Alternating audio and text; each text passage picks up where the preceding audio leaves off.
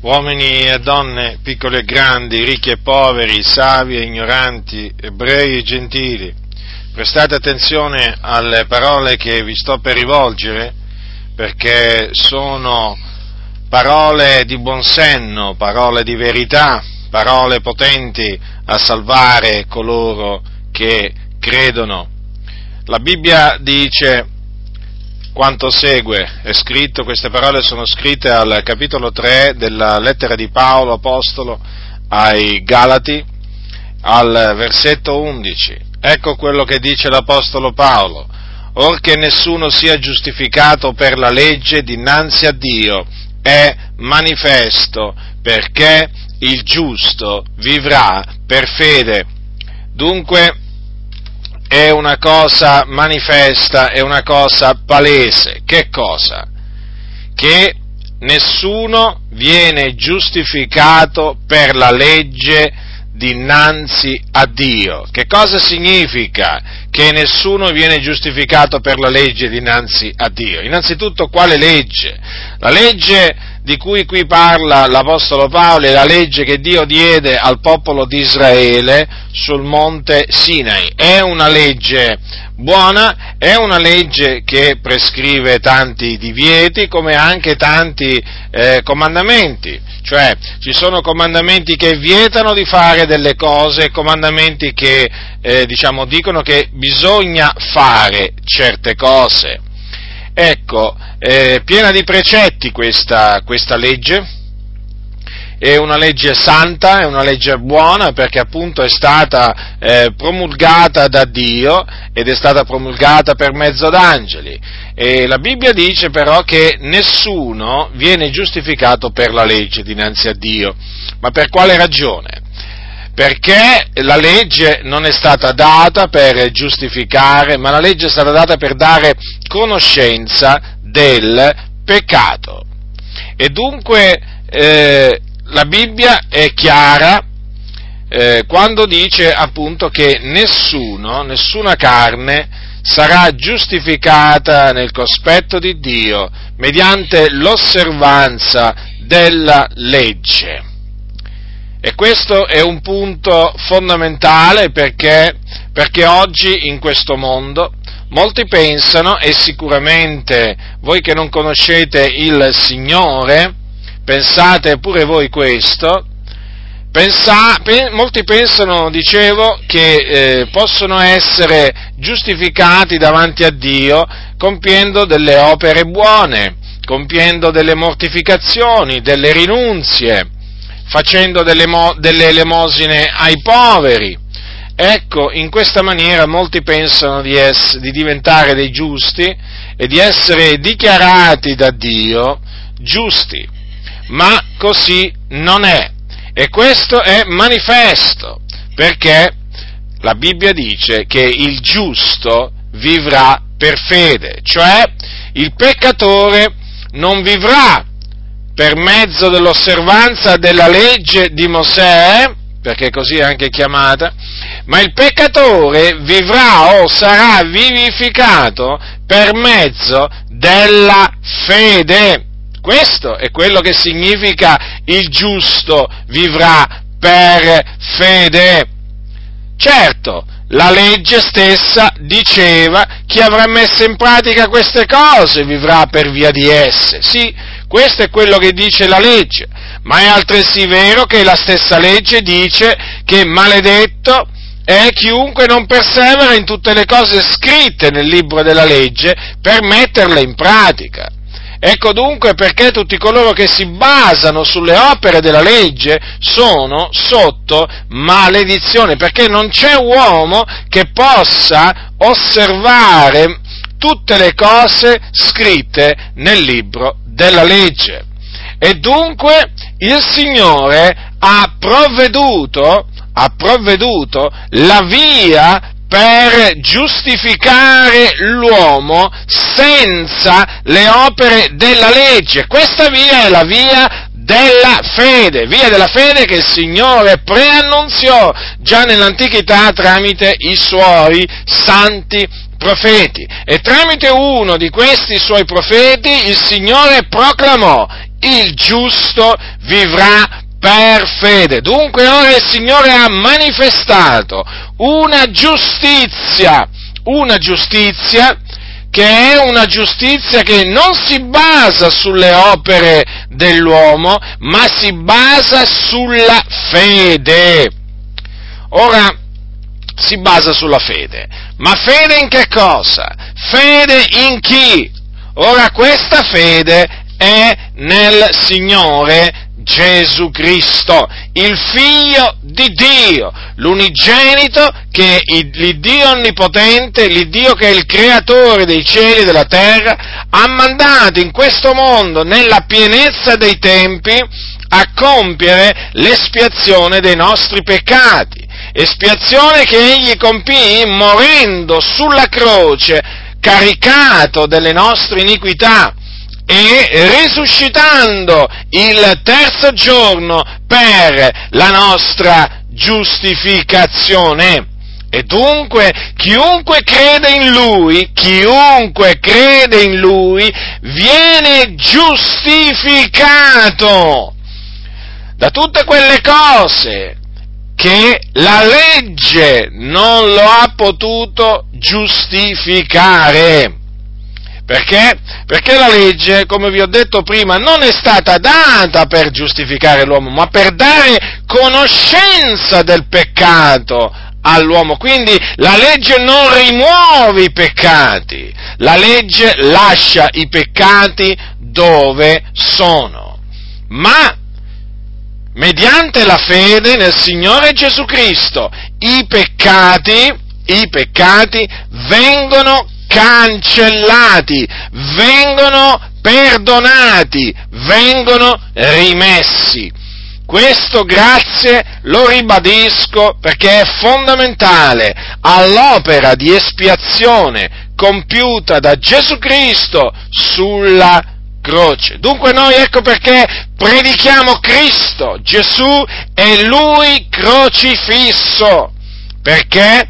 perché mediante la sua morte e la sua naturalmente poi susseguente resurrezione che Dio ha provveduto all'uomo una giustizia, una giustizia gratuita, appunto perché si basa sulla fede. Dunque voi che mi ascoltate, che brancolate nel buio, che siete sotto il dominio del peccato, che dinanzi agli occhi di Dio siete dei peccatori perché schiavi del peccato e siete dunque con l'ira di Dio sopra le vostre teste e siete su quella strada larga e spaziosa che mena all'inferno, voi dovete sapere questo, che per essere giustificati dinanzi a Dio dovete credere nel Signore Gesù Cristo, dovete credere nella sua morte espiatoria e dovete credere nella sua resurrezione.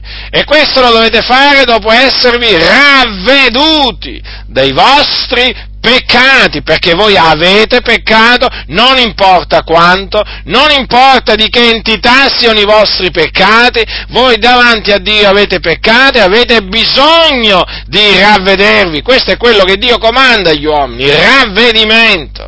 Dunque, dopo che vi siete ravveduti dovete credere nel Signore Gesù Cristo in questa maniera verrete giustificati davanti a Dio, resi giusti, dichiarati giusti dall'Onnipotente. E naturalmente in virtù di questa giustificazione i vostri peccati saranno, saranno cancellati, saranno gettati da Dio in fondo al mare, il Signore se li getterà dietro le spalle e una cosa fondamentale, il Signore non si ricorderà più delle vostre iniquità, perché questo è quello che il Signore Dio ha promesso e le sue promesse sono fedeli e veraci. Dunque, e se non farete questo, eh, qualcuno potrebbe dire, e eh, allora che cosa mi costerà?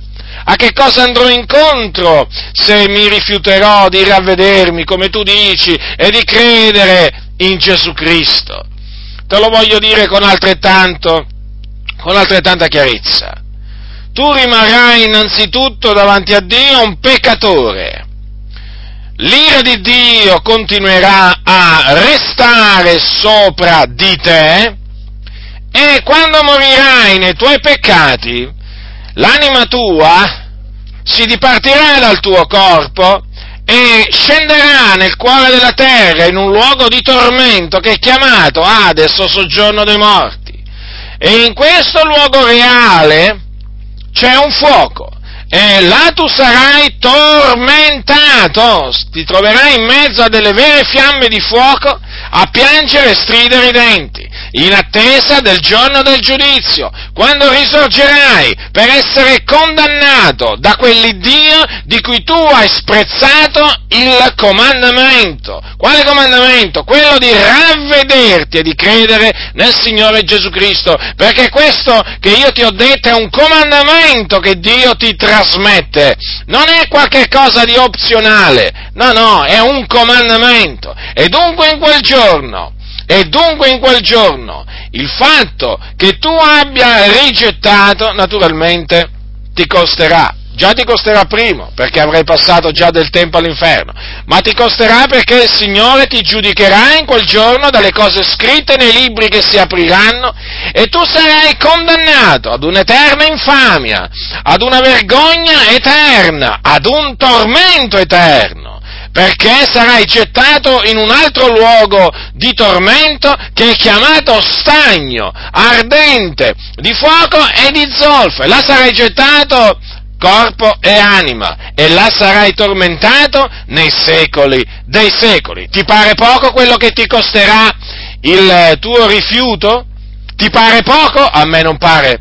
A me non pare proprio che costi poco il rifiuto dell'Evangelo perché costa l'eternità. In altre parole, se tu ti rifiuti di ravvederti e di credere nel Signore Gesù Cristo, questa decisione stolta ti costerà l'eterno tormento. Consideri, considera un momento, l'eternità, l'eternità.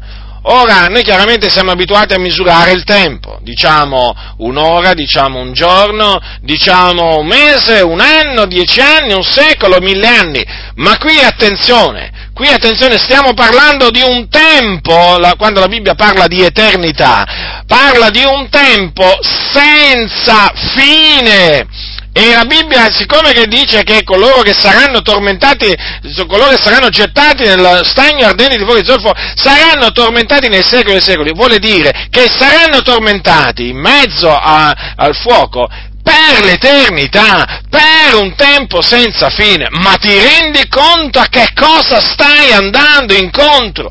Tu che vivi nel peccato, ti rendi conto? Quindi che eternità hai davanti? Considera, considera, rifletti, perché sai, la Bibbia dice che noi ce ne vogliamo via, ce ne vogliamo via. Cosa sono 80, 90 anni, fino anche 100 anni vissuti sulla terra, dinanzi all'eternità? A un'eternità dove poi? Dinanzi a un'eternità in mezzo al fuoco. Considera dunque che cosa veramente, di che cosa uno si priva rifiutando di ravvedersi e di credere nell'Evangelo. Ma, vedi, c'è naturalmente anche da dire che coloro che si ravvedono e credono nel Signore Gesù Cristo godranno un'eternità. Nella gloria innanzitutto tra la morte e la resurrezione perché? Perché quando si dipartono dal corpo vanno ad abitare con il Signore in cielo, in un luogo chiamato paradiso, dove ci sono gli angeli, dove ci sono i santi di tutte le età, i veri santi naturalmente, non quelli fatti dagli uomini, ma quelli fatti da Dio.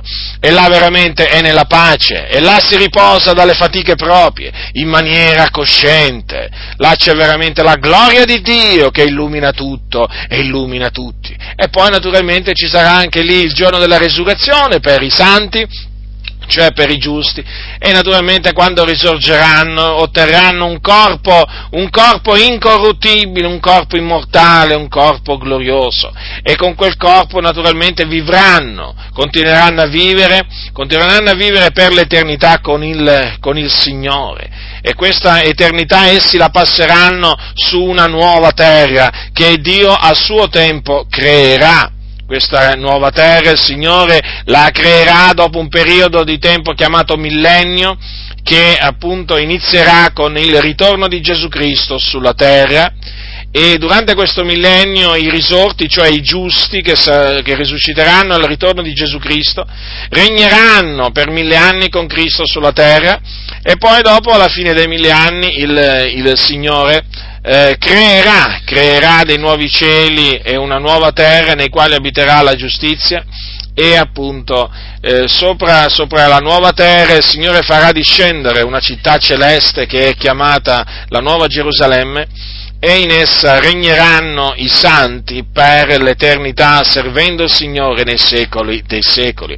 Dunque considera, considera quale sia appunto quale sia la differenza, la differenza tra ciò che aspetta coloro che hanno creduto nel Signore Gesù Cristo e hanno perseverato fino alla fine nella fede e coloro invece che hanno rifiutato di credere in Lui e che sono morti nei loro peccati. C'è una grandissima differenza. Oggi dunque ti è stato annunziato, ti è stato annunziato il messaggio, il messaggio eh, mediante il quale tu puoi essere giustificato, ma sei stato anche avvertito, sei stato anche solennemente avvertito della fine che ti aspetta se tu ti rifiuterai di ravvederti e di ravvederti e credere nel Signore Gesù Cristo. È una terribile fine, è un ignobile eh, fine, ma d'altronde è anche una giusta fine, perché così Dio ha stabilito e quello che Dio ha stabilito è giusto, non c'è niente